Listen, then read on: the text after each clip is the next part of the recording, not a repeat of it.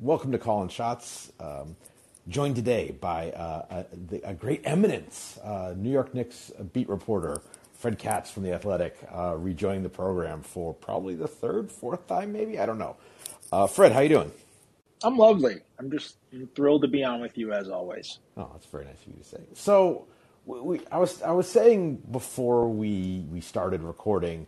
Um, the, what I wanted to have you on to talk about when I originally asked you, and what we're probably going to talk about has changed a lot.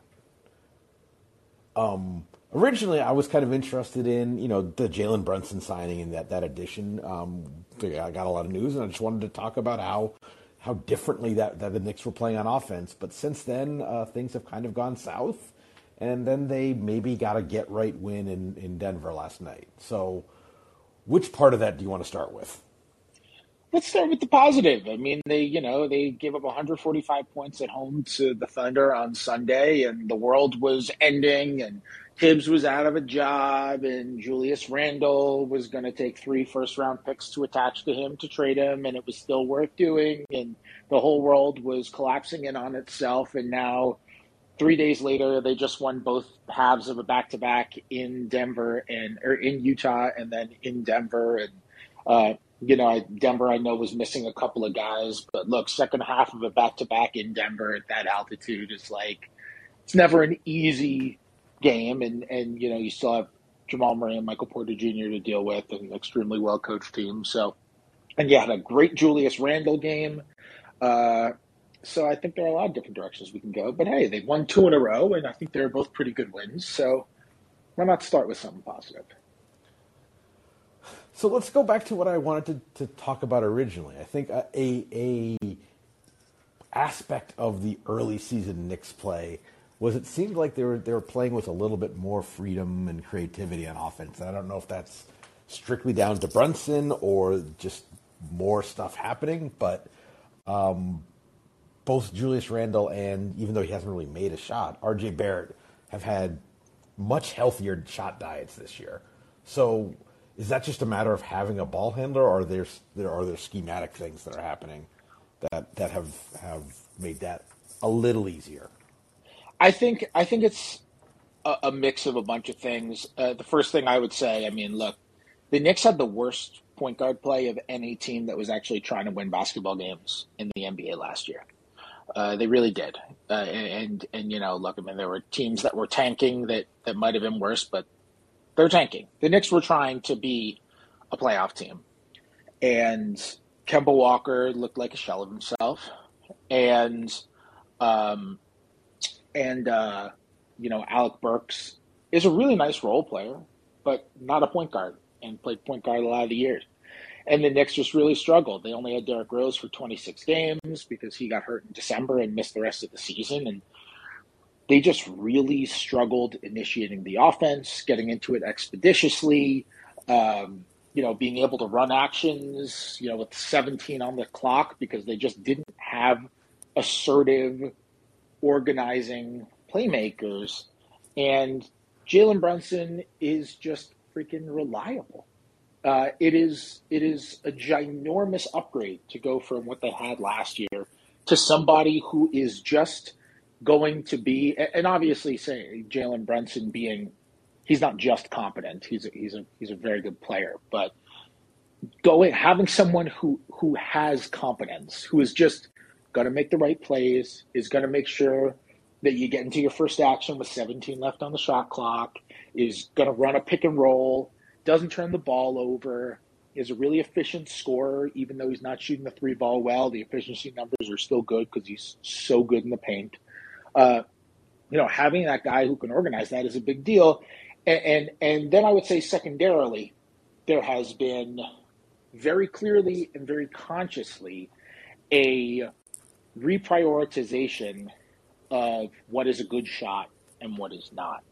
And the Knicks have been trending this way under Tom Thibodeau, uh, and they've really hit the extreme now. Uh, you look at Julius Randle, for example, who has had moments of reversion to what he was last year, but I think has been way better this year, if only because the shot selection is just completely different. I mean, he was so reliant on mid-range jumpers and like bad mid-range jumpers, you know, long twos, contested ones for so much of last year. And he's basically just completely cut that out of, you know, his shot profile. The Knicks used to be gluttonous with long twos, right? That was like their thing. Uh, I believe a lower percentage of their shots are coming from long two now than any other team in the NBA. They just don't do it. They get to the rim pretty well. They take a lot of threes. They don't make Ton a of lot floaters. of threes. Ton of floaters. I read a whole story about that. And their philosophy on floaters is like, I don't know if you saw it. Like their philosophy on floaters is like very conscious. Uh, you know, they, they, they consider the, the quote I have from Tom Thibodeau is that they consider the floater the new mid range shot. Part of the reason they've dug in on floaters so much is because uh, is because of the offensive rebound rate on floaters, and because Mitchell Robinson specifically is unbelievable at rebounding the floaters. Uh, and they don't have Mitch right now, but I had I had a I had a stat in that story that last year Mitchell Robinson's offensive rebound rate on floaters was 28%. There were seven teams that had offensive rebound rates that were less than 28% last year.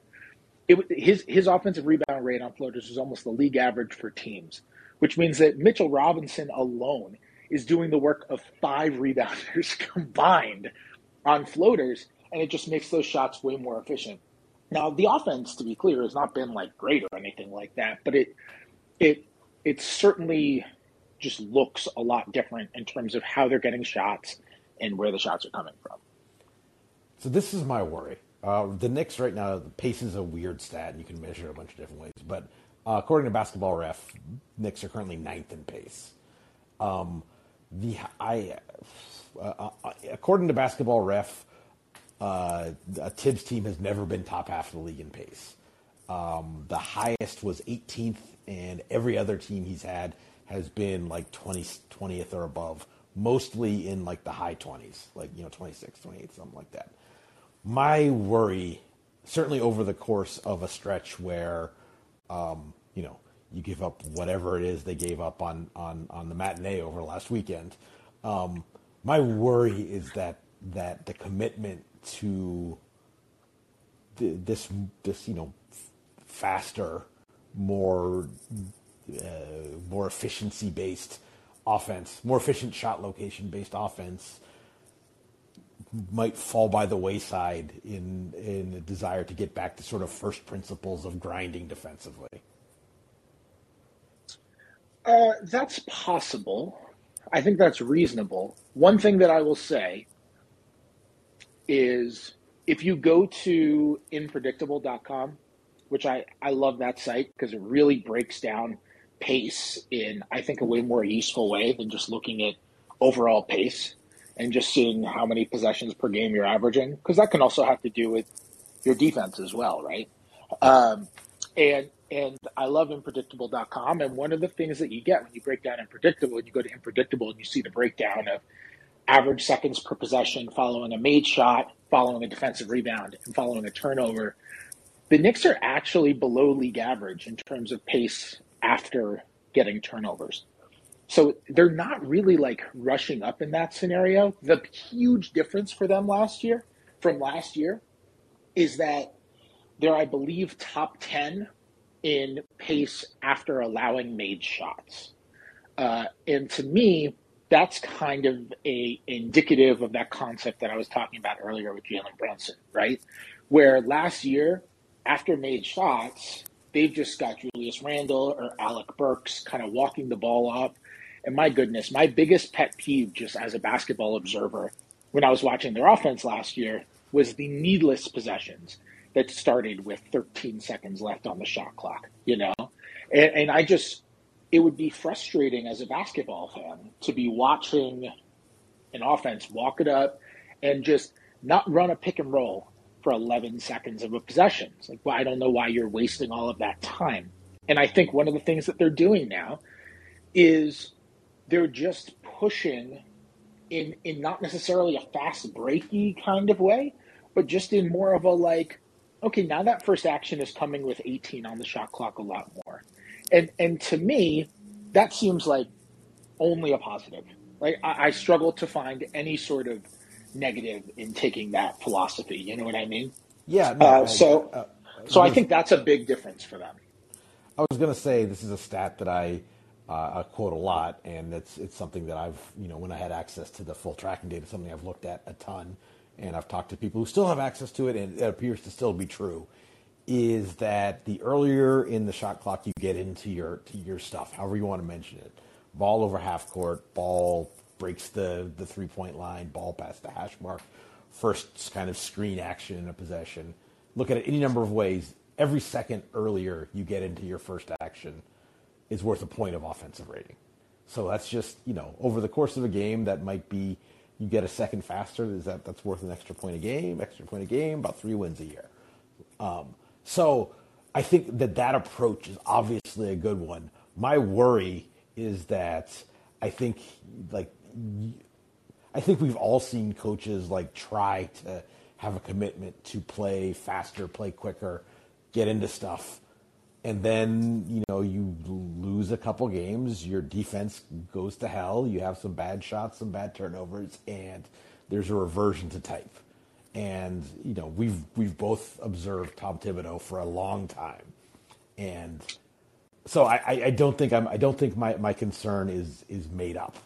But if but if this is a is, is, if this is driven as much by Jalen Brunson as anything else, then maybe it's something that that can sort of weather the grip tighter storm if there's another little if they have another little wobble uh, in terms of record in, in, the Yeah, coming weeks. I mean, look, if you ask Thibs about why, I think it was uh, you know our, our buddy Jared Dubin who who asked this question a couple of weeks ago, and uh, you know asked asked Thibs about this exact topic, like why your teams never play fast. Why are you playing fast?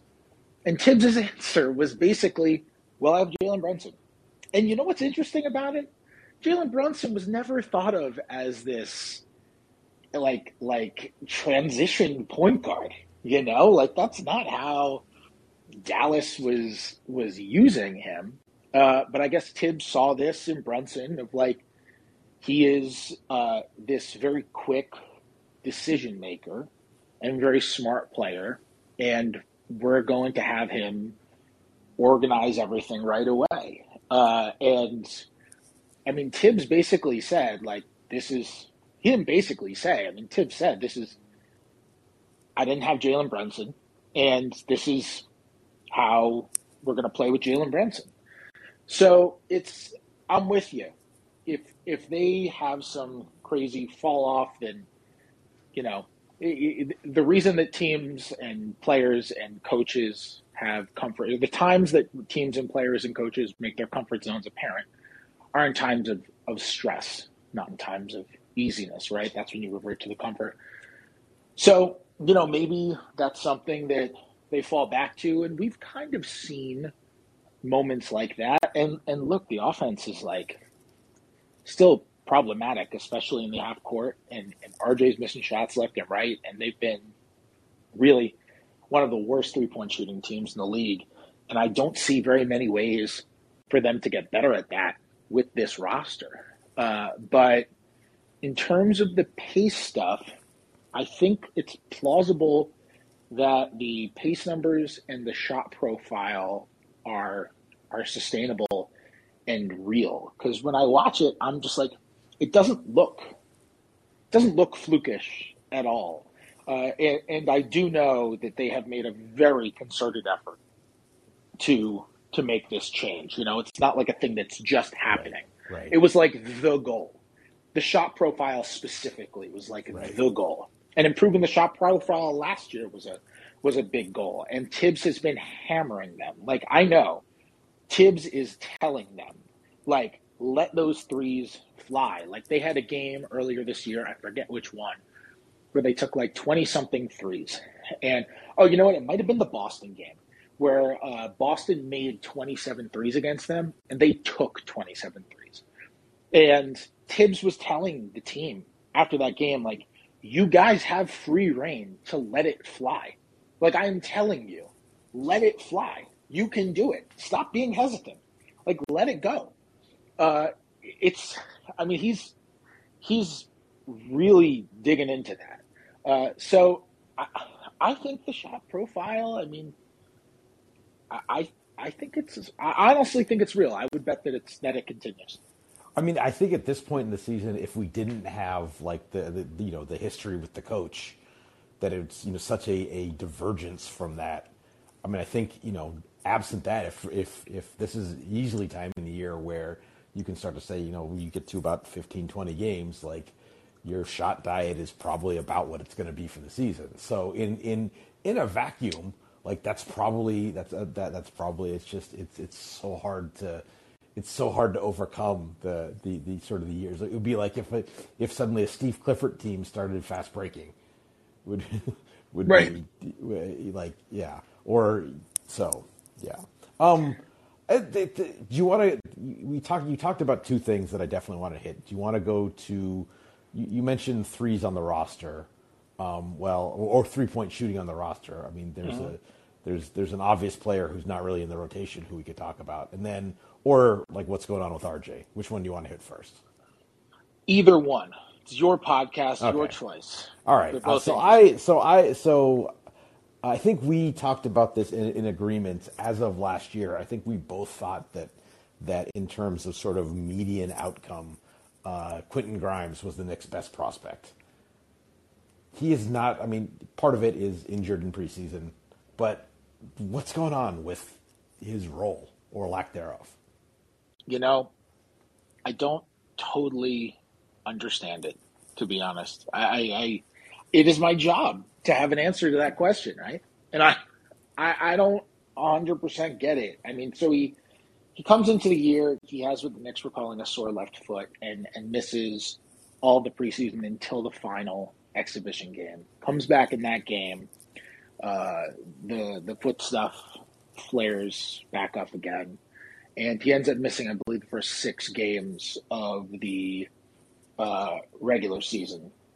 Comes back, uh, plays the last five minutes of a blowout to get his footing back, and then immediately then gets inserted into the starting lineup for Evan Fournier, who had who, who has really struggled all year, uh, and that's a game against Philadelphia.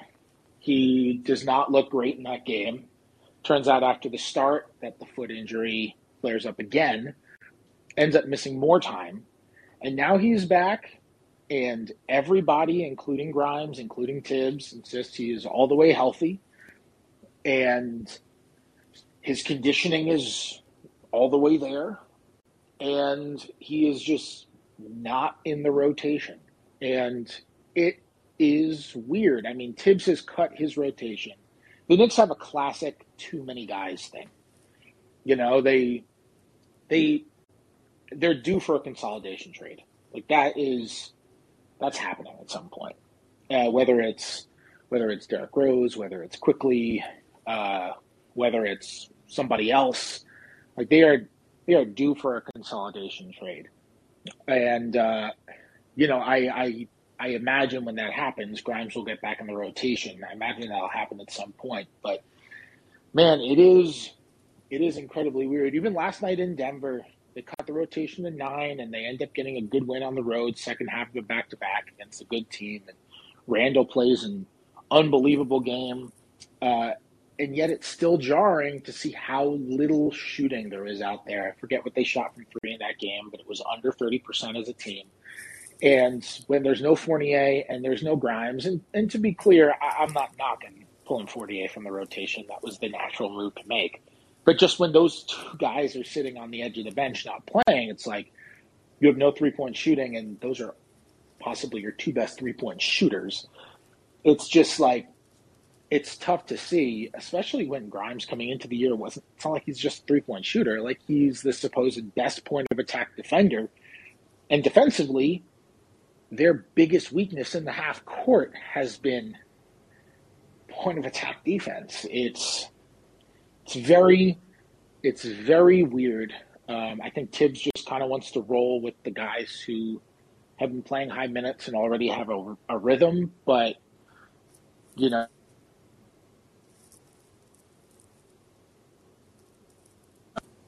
Sorry, got a got a phone call there, so I think I might have cut out for a second. yeah, no, it happens. Yeah, um, I, that have a rhythm. I mean, if you're playing well, that makes sense. If you're scuffling, okay, but what like it's not a good rhythm. So anyway, I've I've. It, it's sort of one of those things. Is like we got to keep continuity on this roster. But you were 500 last year. Why? Why do you want? I don't like the, the reason like the reason the continuity is it can be correlated with with success is that the good the good teams tend to stick together. They're not. They're, maybe there's some benefit in terms of goodness to sticking together, but you're already good if you stick together. And anyway, um, yeah, it's just it's it's it's odd. It just it it it seems. I mean, it, it's it's of a piece with I think you know what you signed up for with Thibs. You know when you when you when you hired him. I mean, some of the biggest criticisms I would say of of them right now is you, know, you mentioned too many guys. Part of too many guys is you don't know the degree to which Immanuel Quickley and Obi Toppin are your guys. Yeah, yeah. There's there's no question, and like, I mean, something's happening. Something will happen. I don't know what it is, but they've they've been pretty. I think they've been pretty active in in listening to trade offers and that kind of stuff, and they've they've generally like had so many dudes just like on the block or lingering on the block basically since last February. I mean, starting from last February, they were like, yeah, we're listening to offers on Fournier and listening to offers on Kemba Walker and listening to offers on Nerlens Noel and listening to offers on Alec Burks and basically all the guys who they they signed and I think I think Randle has been totally gettable for a while. Um, but you know, it, I, all this stuff. The thing with the Knicks is they often do what a lot of organizations do, which is I think they really value their own guys. And you know, I, you know, when Fournier was gettable, uh, it was for a price that people didn't want to pay. You know, it wasn't like, yeah, Fournier is gettable and we're willing to attack draft picks to get off of him it was yeah, Fournier is gettable, so uh, you know you don't have to give us very much in order to get him. Everyone's like, well, Evan Fournier makes eighteen million dollars a year for the next two years, and uh, you know that that's that's not worth giving up stuff for. You're going to have to attach things, and the Knicks are like, no. So it comes down to just the philosophical question of what does available mean and how available right. is available. Like I just I remember when Danny Ainge was running the Celtics and Marcus Smart was just always on the trade block, right? And then you you talk to teams and they and the South the you know they they'd be like, yeah, the Celtics say Marcus Smart is available, and then I call up and they're asking for 742 first round picks, and they are asking for my firstborn child, and they also want my house and everything else that comes with it. Uh, and you're like, okay, well, is Marcus Smart really gettable if the package for Marcus Smart has to be bigger than the package for LeBron. You know, like it's just, it, there's almost a little bit of that element, but yeah, I mean, there's just there's a lot of guys there. There's a lot of guys, and there's a lot of blockage, and the pieces don't fit. You know, it's like, look, Rand, no matter what you think of Randle, and no matter what you think of Barrett, and no matter what you think of Mitchell Robinson, you might think all of those guys are worthy all stars. Let's say you're just as high as you could possibly be on judging by judging by my mentions, RJ. Yes. Yeah. Um, yes, straight, might, you, been quieter this year, but that's that's probably just the tumult going on uh, on the Bird app. Right. You might think RJ is a surefire all star, and you might think Julius Randle is the all NBA player he was two years ago, and you might think Mitchell Robinson is a future defensive player of the year, right? No matter what you think of those guys in terms of quality, stylistically, and what is not debatable, is that those guys don't fit on the offensive end. They just don't. None of that. They are all best inside the three point line. And some of them are way better and absolutely have to be inside. And, uh, you know, this is just like a roster with, you know, kind of kind of blockage problems. You know, obviously the one that personifies that the most is is Randle and Obi Toppin. Uh, but they're they're a little overloaded. uh, and and the pieces are are funky together. So I think some kind of move. I'm not saying it's going to come tomorrow, but just before the trade deadline, I think something is going to happen. Is there a universe where someone offers a draft pick for, for like Quickley, and, and they were like, yeah, well, we like we're at the point where maybe we we're not sure we want to pay him, and we got our point guard of the future, and he's going to want you know low end starter money, and we don't think he's worth that. So sure, give us a, a first rounder.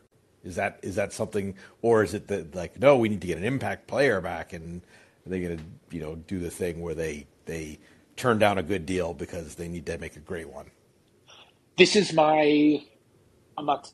Yes, there's a universe where that happens. Yeah, yeah, I would say so. That's my. That's my. Um, it's my opinion, but you know, I'm not. I'm not reporting that with sources. It's right. my opinion, but but yes, I, I believe that there is a world in which that uh, that happens. Yeah, I mean, one of the things with the Knicks is like so they're they're like a 500 ish roster.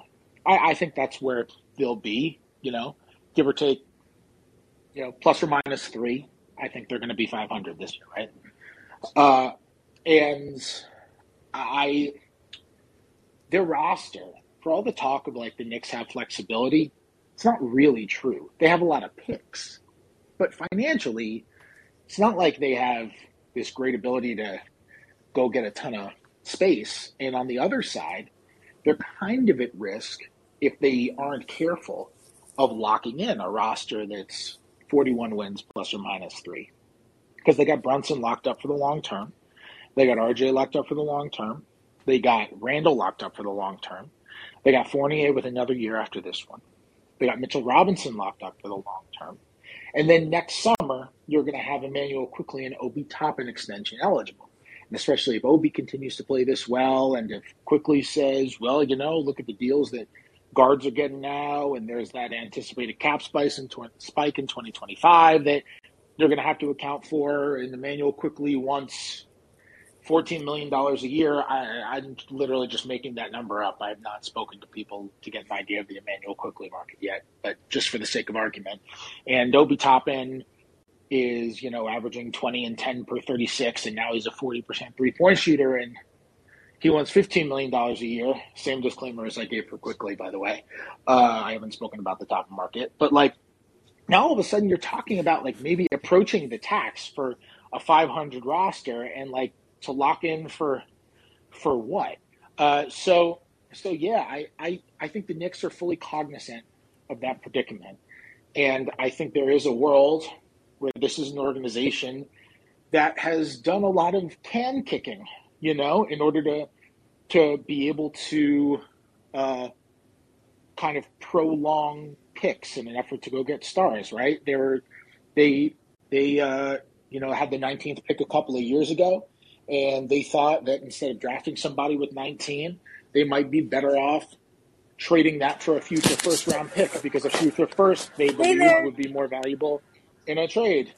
Uh, and, uh, you know, we saw a similar thing where they traded the Hi. number 11 pick this year. Now they did a similar thing this past summer, too, where they traded number 11, obviously in part to get off of Kemba, Kemba Walker, but also to get back three protected first round picks because they believed, in part, that they could use those picks in, in, a trade. Now, I don't know how the devaluing of protected picks in today's marketplace is going to affect that, but you know, you're talking about a logic that would be in line with other moves that they've made, and I know they're fully cognizant of that financial situation that I that I talked about. So yes, I, I think that there is a world in which it's just like Quickley for uh, a future first round pick, and you know you just take back corresponding salary or something like that. Sure. So, and and and by the way, I should add, yeah. uh, you know, Ian Begley from SNY, great reporter, um, you know, has also reported that they they are listening to offers on Quickley. So like, you know, that's listen. Okay, well, but the 742, yeah, exactly. No, this is. I mean, it's it's. I mean, the, the situation you're describing is exactly sort of why I didn't like the Brunson move. Um, and and and you know, it's maybe it's not as bad as I thought because I thought the the extension they got RJ on was was actually much more reasonable, especially in light of you know the deals that like a Tyler Herro or Jordan Poole got. Um, but it's it's as you say, it's for a team like he he has helped the team, but it was a team that needed more than just his help. Um, and and now you know as you say, you're in danger of locking in. So the the biggest internal area of possible uh, improvement is is RJ still right. What's gone on with him this year? You wrote before the season. You wrote a piece that that made me kind of bullish in terms of him working on the right stuff. Yeah, I mean, look, RJ has has said for a little while that that he, you know, I think RJ is self aware. I think he doesn't go out there and assume that all of a sudden he is going to become this world class three point shooter. Uh, I think he he knows that that is the thing that he needs to work on. We see guys who can't make shots and can't make particular kinds of shots, and they just think, "Oh, I'm great, I'll figure it out." I think RJ is self aware, uh, so I think he did dig in on, you know, things that he needs to work on that that he can more realistically be really really good at. For example, he is great at getting to the hoop. Last year, he really struggled finishing around the hoop you know, I've, I've said this stat a lot that after the new year, he played 44 games, so it was not a small sample. And only LeBron and Giannis took more shots at the rim than him. Like, he was incredible at getting to the hoop. But of the like 35 players who took five plus shots at the rim over that span, he had by far the worst percentage of the rim. So he knew he needed to get better at that. And one way that he wanted to get better at that was not just by like adding some incredible layup package, which obviously is something you want to do, but but his real focus, and I think this makes a lot of sense, was to work on his decision making on his drives. There were just so many ugly finishes with him last year where he'd get to the rim and it was just like these these flailing around the rim finishes where he'd miss everything. And, and I do actually believe that he's cut down on those. That being said, the jump shot is a problem. Like he's he's shooting twenty he's shooting twenty six percent on threes. I believe he's the sixteen consecutive threes. Uh, he has he's twenty three percent from above the break. He's thirty percent from the corners. Uh, he still does have possessions where when he can't get all the way to the rim, and he tries to throw up floaters, and the touch is just not there on his floater. And like you look at his how he's doing in floater range, and the numbers are like just not where they should be. I think he's like 34% from floater range. That's just like in the paint, but not in the restricted area. And that's just not where you want to be. And, and, and I think the decision making on his drives is he still has. Don't get me wrong. There are moments where like he'll hit the paint and he'll find a corner three shooter now. Uh, he'll he'll go for a spin move instead of just throwing something up. He'll he'll find somebody on the outside, and I think progressively that's a little bit better than it was in the past. But man, there's still way too many times where it's like he is taking a shot that is far too difficult and it's completely unnecessary. I mean, the play that really stands out was one against uh, Denver last night. Just the last play of the of it must have been the first quarter, and Barrett ends up on the left side rushing down, and Immanuel Quickley is I'm talking wide open Seth on the right side. There isn't even a Denver player on the right side. And there are four Nuggets guarding RJ Barrett. And there's like four seconds left in the half. I mean, or in the in the quarter. Like it's not like it's a half a second left and he's got to throw something off. And RJ takes two or three dribbles and tries to step back and shoots a step back mid range jumper over basically four defenders, and he misses. And Quickley was literally on the right side, hands in the air, jumping up and down like he's Dion Waiters trying to get a pass from LeBron. and and it was jarring. And that was an extreme situation. But we see plays like that from RJ just too much. Um, I think he tries to shoot himself out of these slumps too much. And if the goal was, all right, he's really good at slashing, get good at slashing and rely on that, I don't think we've really seen that enough. I actually do think he's been quite jump shot reliant this year, and the, the jumpers just aren't falling, and, the efficiency numbers have have actually been worse than they were a year ago. So I I, I am um, look I, I feel about the same about RJ Barrett now as I did last year. I think he has a chance to be a good player. He's only 22 years old. And all those things about him concentrating on the right things and being self aware and having the right work ethic and all those sorts of things. I mean, those all remain empirically true. Uh, but I, I, thought we might see a little bit more of a progression from that part of his game heading into this year, and uh, it just hasn't happened yet. Yeah, it's. I mean, frankly, it's been you know I, uh, my my travails with with my opinion of R.J. Barrett aside. It's just been it's been surprising how much he struggled.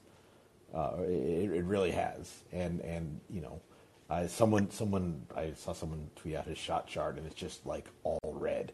And I, I, don't, I don't know. Like, you mean I, I'm, I haven't seen every Knicks game, so I'm doing it more by by by stats. But again, I his his shot diet is is you know not to the extent that that Randle's has improved, but he's getting he he is getting higher quality looks than he did a year ago, and so it's just um, it's it's it's surprising.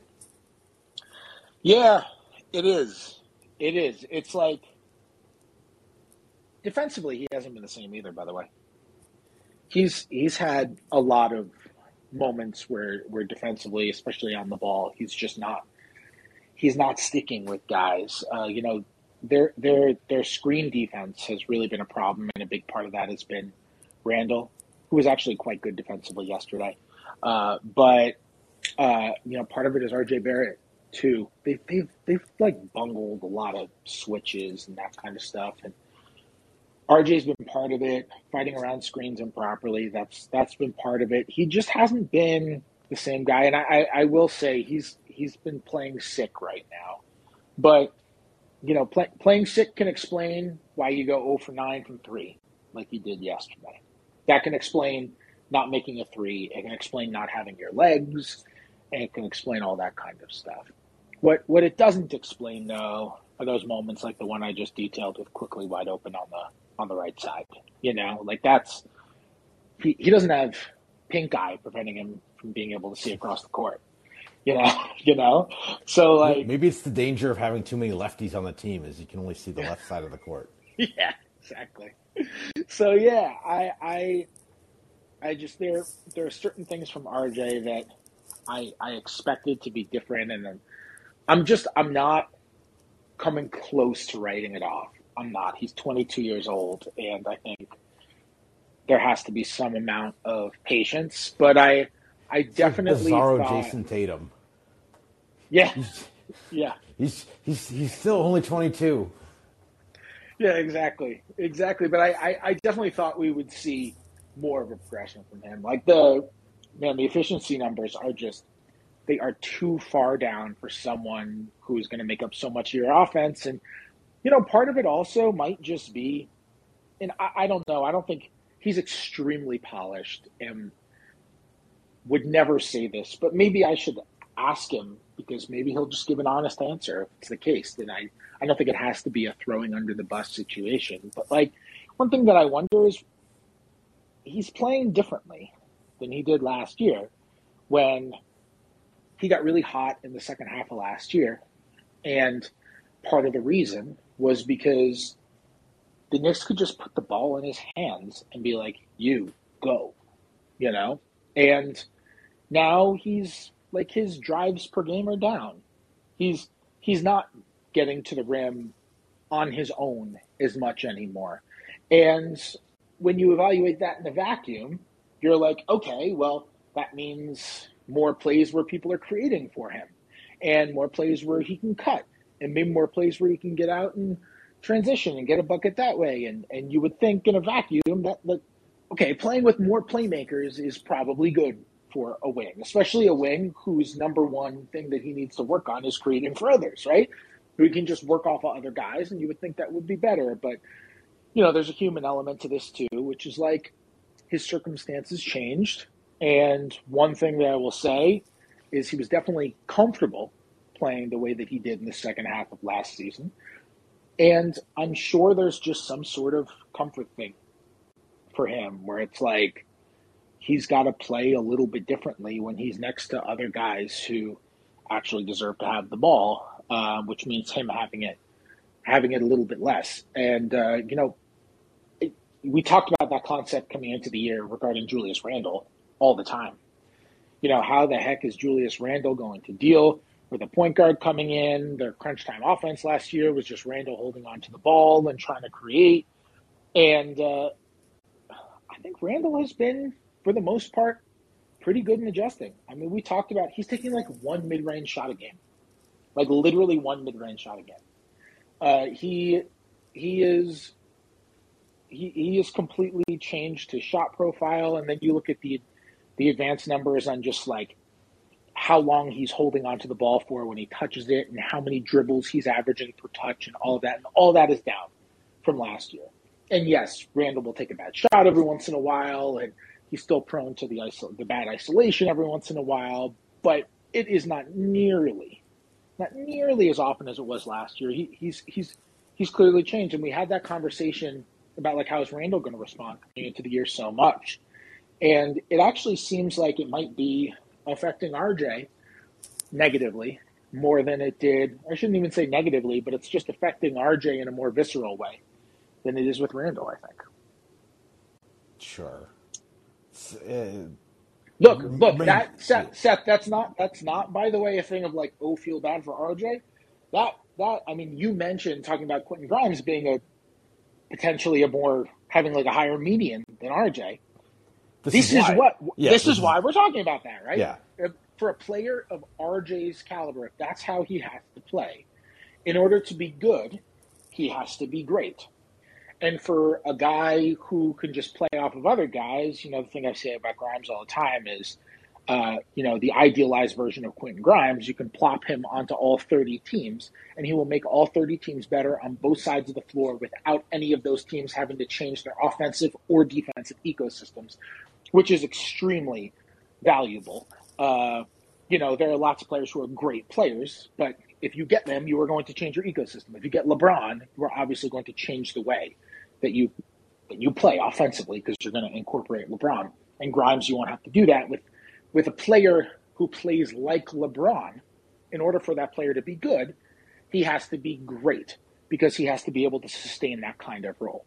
LeBron, obviously, is good enough to do that. Um, in order for RJ to be good, if that's how he's going to play, in order for him to make winning plays and actually impact winning, he has to be great.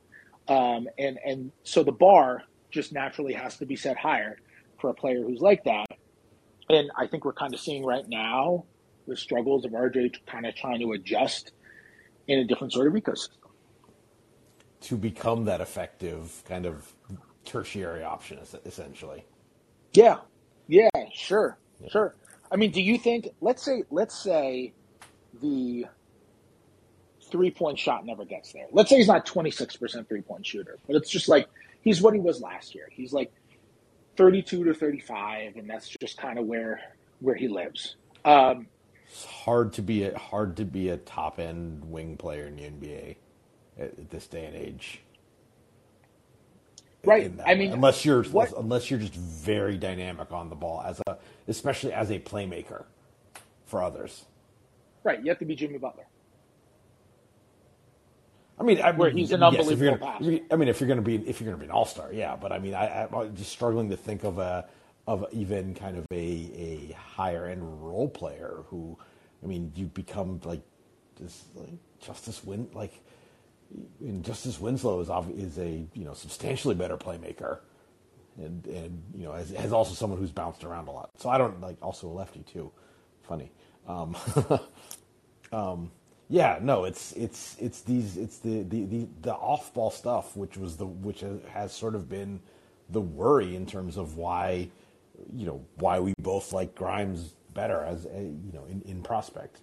Um, I, I think that's a, I think that's plenty of of of of us in a roundabout way taking a victory lap um, about previous reasoning. But I, I want to end with, um, you know, over the weekend, like last weekend, it seemed like there was the groundswell of of kind of hot seat talk. Um, I imagine after you know going, winning in Utah and Denver, that that that subsides a little bit. But you know, was that real? And and are we? Is there a coaching change that that could happen if things go not so great for the next couple weeks, or is it just kind of we're going to get through the season and like, all right, well, we had our we did our three years and and now we're done. Um, I think. I mean, I don't expect anything to be imminent at all. Um, I think it's kind of hard to predict, to be honest. Uh, one thing, so so I'll take it a little deeper. I'll say the Knicks have a number of decision makers in that front office. Like it's not really a a top down what Leon Rose says goes. Uh, from everything that I've heard forever, Leon has always been in Thibs's camp. Uh, you know, I have also heard, you know, I mentioned Begley earlier. You know, Begley reported like a while back that there were people in the front office who wanted Thibs out, uh, and that was like last season.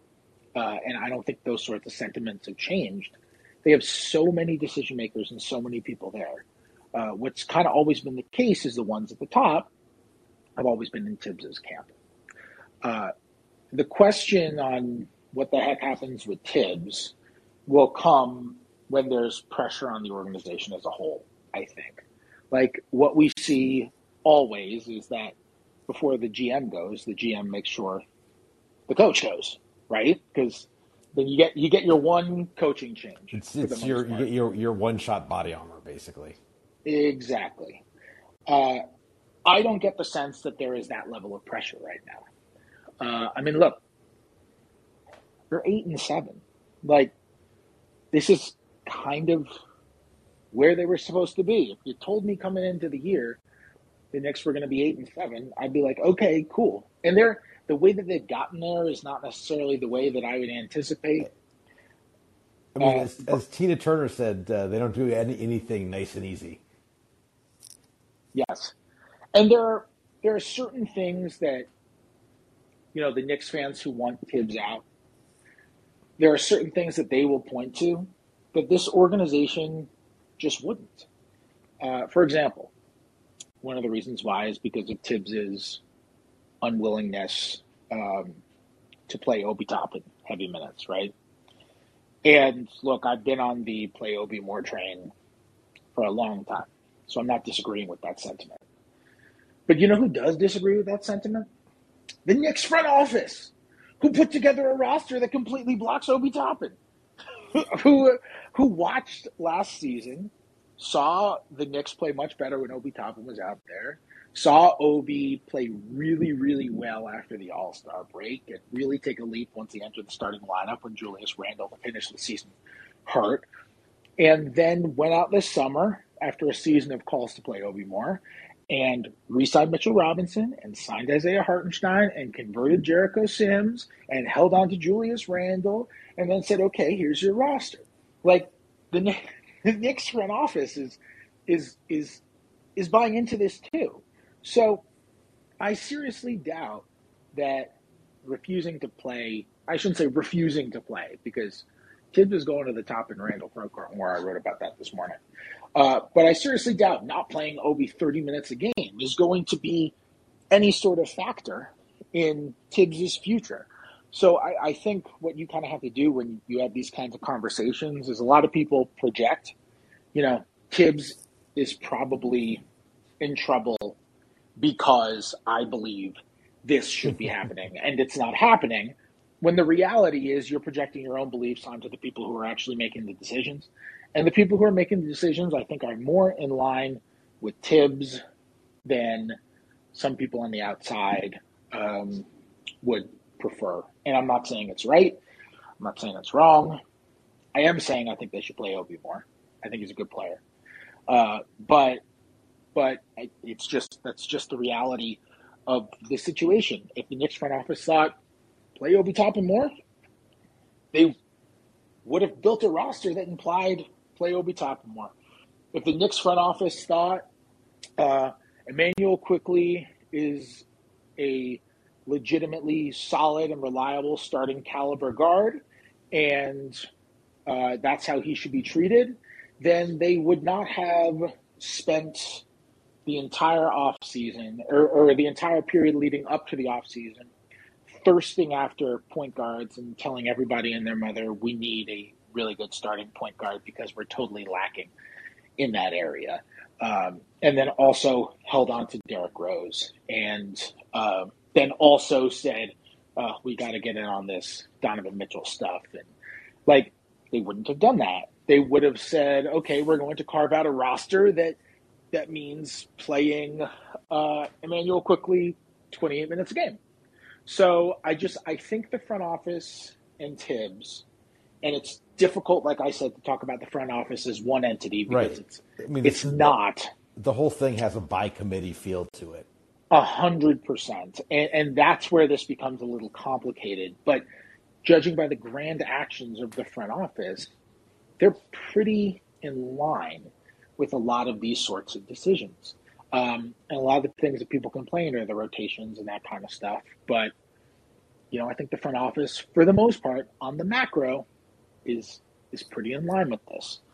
Um, so, you know, that's that's where I fall. You know, if the Knicks look, if the Knicks lose seven games in a row, we're having a different conversation. But they're basically where they're supposed to be, and I don't think in the front office's mind there have been egregious faults that would be totally and completely, you know, unanticipated. So I think they they string it out, and um, you know we'll see what happens. But I, I don't think Thibs is getting some sort of foreboding phone call tomorrow or anything like that. Well, that seems about as good good a spot as any to end it. Is that uh, the, uh, you heard it from Fred Katz? The Knicks are going to continue to scuffle along. Um, the can will be kicked further down the road, which you know is is in line with you know thirty years of team history. I would say.